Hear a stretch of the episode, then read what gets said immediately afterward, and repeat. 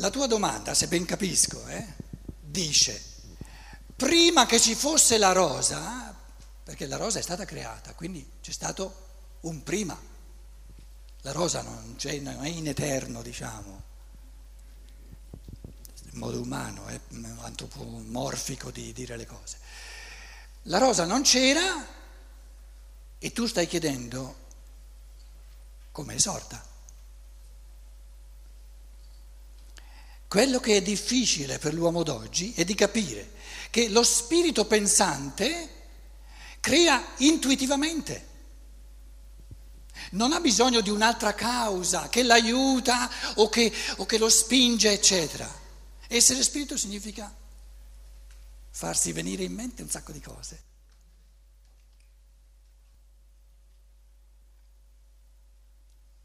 La prima analogia però è un'analogia pericolosa perché già entriamo nell'animico, non siamo più nello spirito, quindi diventa un po' più pericolosa la cosa, perché comincia a essere intrisa di sentimento. Una mamma, mia mamma per esempio, ha diversi bambini, da dove piglia le intuizioni della fantasia dell'amore per sapere come trattare questo bambino, come trattare questo bambino, questo. L'amore è per natura fantasioso.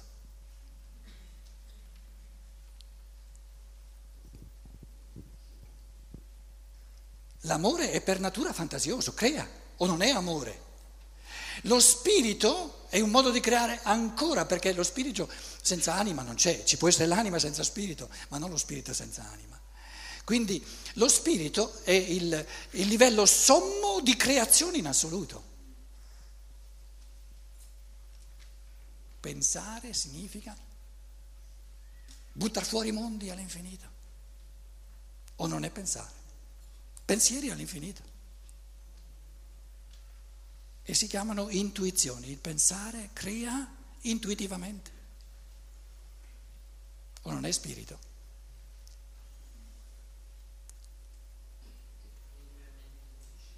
È musicista. Però il problema è quando noi eh, prendiamo diciamo, certi aspetti dell'arte, allora la persona normale dice, eh sì, allora il musicista è un artista, il, il, il pittore è un artista e io non sono né pittore, capito? Bisogna essere artisti, si può essere artisti anche facendo un, cuocendo un, un, un, un pasto. Può, io ho parlato della, dell'artisticità creatrice di una mamma che questo bambino lo tratta in questo modo e questo bambino in un altro modo. Come lo sa? Con l'intuizione dell'amore.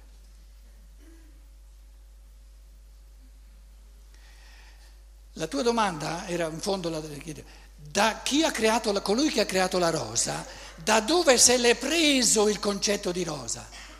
Non se l'è preso da nessuna parte, l'ha creato. Questa Posso? è la cosa bella. Tornando all'umano, no? quindi, eh, cerca... ah, non c'eravamo dentro? No, tornando diciamo un pochino, noi siamo ancora con i piedi un po' per terra. Eh, allora eh, mi viene, è sufficiente per un Dante, per un Goethe, avere questa, abbiamo capito che sono delle persone particolari, per non dire insomma di un certo livello, è stato sufficiente avere queste conoscenze, speculare sulla filosofia per poter poi creare, oppure hanno avuto un aiuto, io dico una, un, un collegamento particolare. Ma guarda che io ti ho portato l'esempio non di un filosofo, non di un pensatore, ma di una mamma.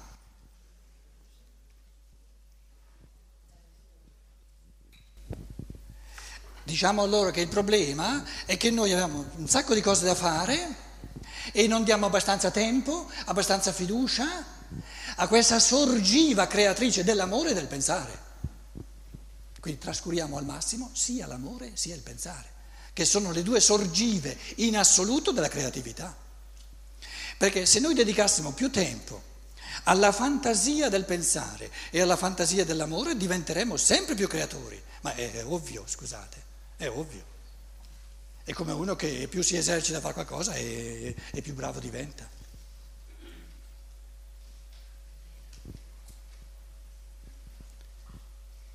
Posso tornare un attimo sulla domanda di prima? Sono qui sono qui perché mi sento un po' provocato eh, come medico che sono in grado di guarire soltanto se ci sono le forze karmiche e mi va bene. Soltanto, non ti basta? No, sì, mi basta, ma non per quelle che non ce l'hanno, ovviamente, per i quali, ovviamente, io vadano, mi sento... Vadano da altri medici. Ma Se- quindi le forze karmiche sono anche, sol- anche le mie di interazione con le sue. certo. E se non ci sono queste forze, io che cosa Ma posso guarda- fare? Guarda che un karma a senso unico, non, Non c'è mai esiste, stato. certo, perfetto. Eh, Non, proprio non esiste. Certo, ma devo aspettare anche l'interazione di queste forze che non ci sono in questo momento nelle prossime vite, probabilmente. Quindi quello che io faccio, qualcosa comunque probabilmente mi crea un substrato per quelle future. Eh, È un inizio per essere la prossima volta un paziente migliore di quell'altro. Bene, mi aspettavo una cosa più concreta per dire no, però intanto puoi fare questo. Difatti. È così, no? Diventa un po' meccanicistico però, nel senso che io a quel punto, nella mia individualità, eh, non posso anch'io creare in quel momento qualcosa che possa modificare una realtà. Certo che puoi, cioè, si può sempre fare qualcosa, però dobbiamo, dobbiamo accorgiarci con la realtà oggettiva che non- le cose grosse non si possono fare di colpo e non si possono fare in una vita sola. Noi siamo imbottiti di impazienza in questo mondo materialistico. Siccome abbiamo pensato da, da parecchio tempo che si vive una volta sola, vorremmo raggiungere tutto in una vita sola e i conti non tornano e abbiamo sempre più persone depressive perché vedono che non possono raggiungere tutto in una vita e sempre più persone aggressive perché vedono che non possono raggiungere tutto in una vita. Quindi non, non sottovalutiamo come causa sia delle depressioni sia dell'aggressività questo pensiero errato che io ho soltanto una vita a disposizione. Quindi dovrò dire intanto fai questo, nella prossima vita vediamo. Quindi se uno, non piace, se uno sente di non piacere al medico, è meglio cambiare medico. No, il pensiero è se io vado da un medico e con tutta la sua buona volontà e tutta la mia buona volontà non funziona, vuol dire che non funziona. Ho capito, però se io vado dal medico e percepisco, perché noi non possiamo piacere a tutti, magari non siamo così deliranti o così potenziali. No, ma non è questione di piacere.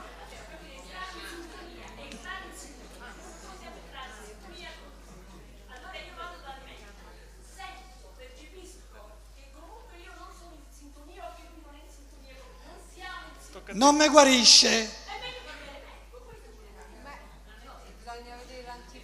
Scusa, tu vai da un medico, ci vai sei mesi, ci vai un anno, ci vai due anni, non- la tua situazione non è migliorata di, di nulla, vuoi continuare a, a buttare via i soldi? Oh, dategli il microfono e quella mica, mica... No, non si sente proprio. Io non, sono arri- io non sono arrivata all'anno di terapia, ai sei mesi di terapia, io sono arrivata eh, ehm, all'inizio alla percezione. Io adesso ho un problema, poniamo, va bene? Vado dal medico e percepisco proprio come fatto di pelle. Non lo puoi sapere all'inizio. Ma non sapere, intuire è un'altra cosa, No, l'intuizione prescinde no, dal sapere. no, no è- se mi consente, l'intuizione prescinde dal sapere. No, no, no, no. no. no, no, no, non no. sono- non sono in- d'accordo. Sta attenta. Questa intuizione te la concedo, Eh. ma è passibile di sgarrare in assoluto. Certo. Quindi una intuizione, eh, e quindi per essere sicura devi darti un po' di tempo. Perché tu la tua intuizione ti dice no, non funziona con questo medico. E se ti dai un po' di tempo è il medico migliore che tu potevi mai trovare. Quindi ti devi dare il tempo di percezione. E soltanto dopo un certo tempo tu puoi dire questo medico non funziona, no, non è migliorata la mia situazione. Quindi lei nega la sensazione che noi possiamo avere nell'immediato come sensazione di pelle. Sì, la nega. essere- no, può essere giusta e può essere sbagliata. Ah, vabbè. Ma è questo che sto dicendo. Eh, ma eh, ritengo che una Allora persona tu- arrivata a un'età, va bene?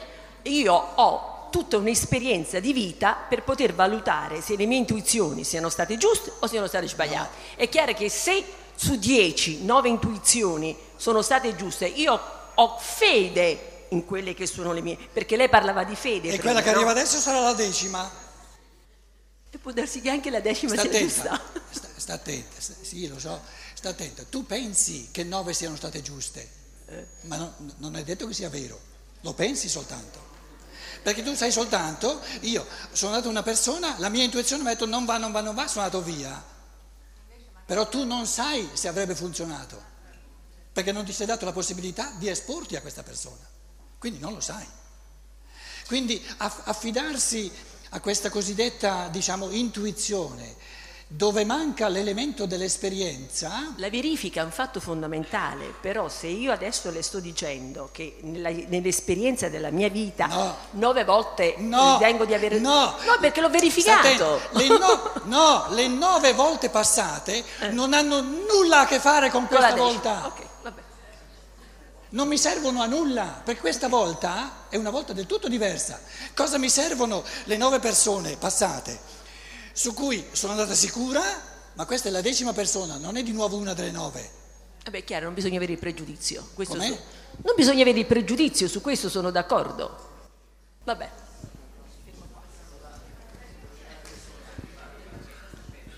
Mi permetto di tornare sul- su questo argomento che viene trattato già da due o tre volte. Più voce.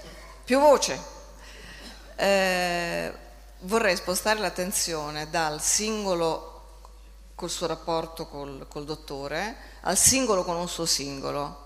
Allora, il fatto, mm, mi spiace di non- non- non esprimermi come uno desidererebbe. Com'è? Non c'entra nulla, ognuno dice parla come, come- come sa, come sa parlare, scusa. Il fatto della sensazione, il fatto del karma, il fatto di incontrare qualcuno che sia amore, che sia un'amicizia, e sentire un qualcosa di particolare e incontrare una persona e provare, non dico ripugnanza, ma un qualcosa del difenditi, stai attenta, oppure appunto ci sono varie gradazioni. Ecco, questa sorta di, io uso questa parola karma, esiste a parte de- nel, nel- rapporto tra importante mm, paziente e dottore, ma tra anima, magari sbaglio, non si dice anima e anima, diciamo uomo e uomo, donna e donna, perché appunto abbiamo quel problema lì, può esistere, perché capita, lo si sente fortemente, eh, ma ne- ne- ne- nei contesti più, più impensati, sul lavoro piuttosto che, che- che andando a scuola, ma i bambini anche che vanno molto d'accordo con al- altri bimbi e altri non si possono sopportare. Allora c'è un qualcosa che torna, un qualche cosa delle altre vite che ci di nuovo ci rilega e quanto, perché a me capita, credo capiti anche agli altri, ci si può abbandonare eh, e dire no, forse non è il caso perché vado solo a intuizione, posso sbagliare, aspetta, aspetta, aspetta finché uno magari o gli va di lusso e conosce una persona fantastica o mm, come mi è capitato, immagino anche agli altri, a me spesso di beccare una gran broncolata e dice accidenti a me che non ho seguito il primo istinto perché c'era lì qualcosa che non andava. Allora, qua- quanto esiste questo, questo fatto? Allora, la, la scienza del karma dà degli orientamenti fondamentali, orientamenti che valgono per tutti i rapporti, poi ciò che è individuale va aggiunto, quindi non è che possiamo dire tutto dicendo le leggi fondamentali del- karma. Ci sono tre tipi fondamentali di rapporto. Uno, mi sei simpatico o simpatica. Due, mi sei, virgolette, mi sei antipatico. Vado bene fin qui? Qual è il terzo tipo fondamentale? Tre, mi sei indifferente, mi fai né caldo né freddo. Allora tu dicevi, no? in fondo, in fondo una- un inizio di mi sei indifferente. Quando una persona mi è indifferente, questo mi sta a dire che c'è stato pochino o quasi nulla di interazione karmica nei secoli passati. Perché l'interazione karmica crea o una simpatia o un'antipatia.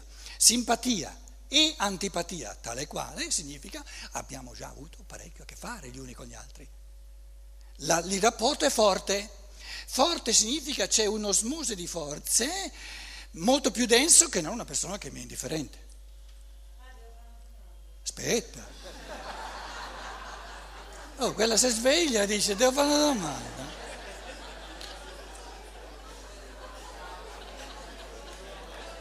Gli è venuto in mente che deve fare una domanda, capito?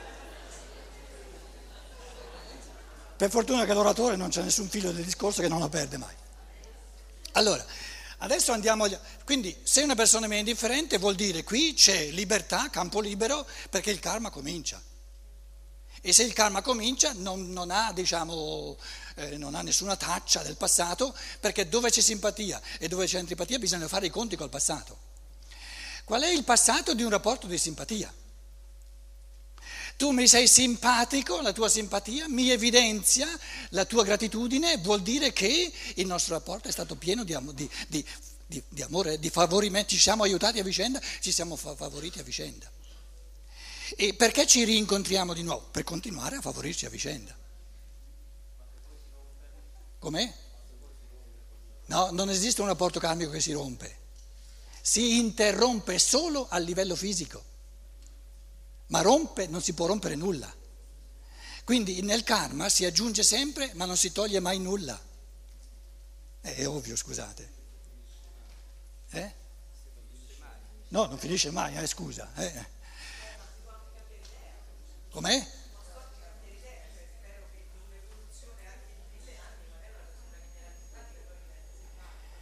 Non ti sentiamo, eh? aspetta un attimo, dai una cosa dopo l'altra. Quindi, quindi una, una, un rapporto di simpatia, eh? ci stiamo dicendo a vicenda e continuiamo ad aiutarci. No? Una persona mi è antipatica.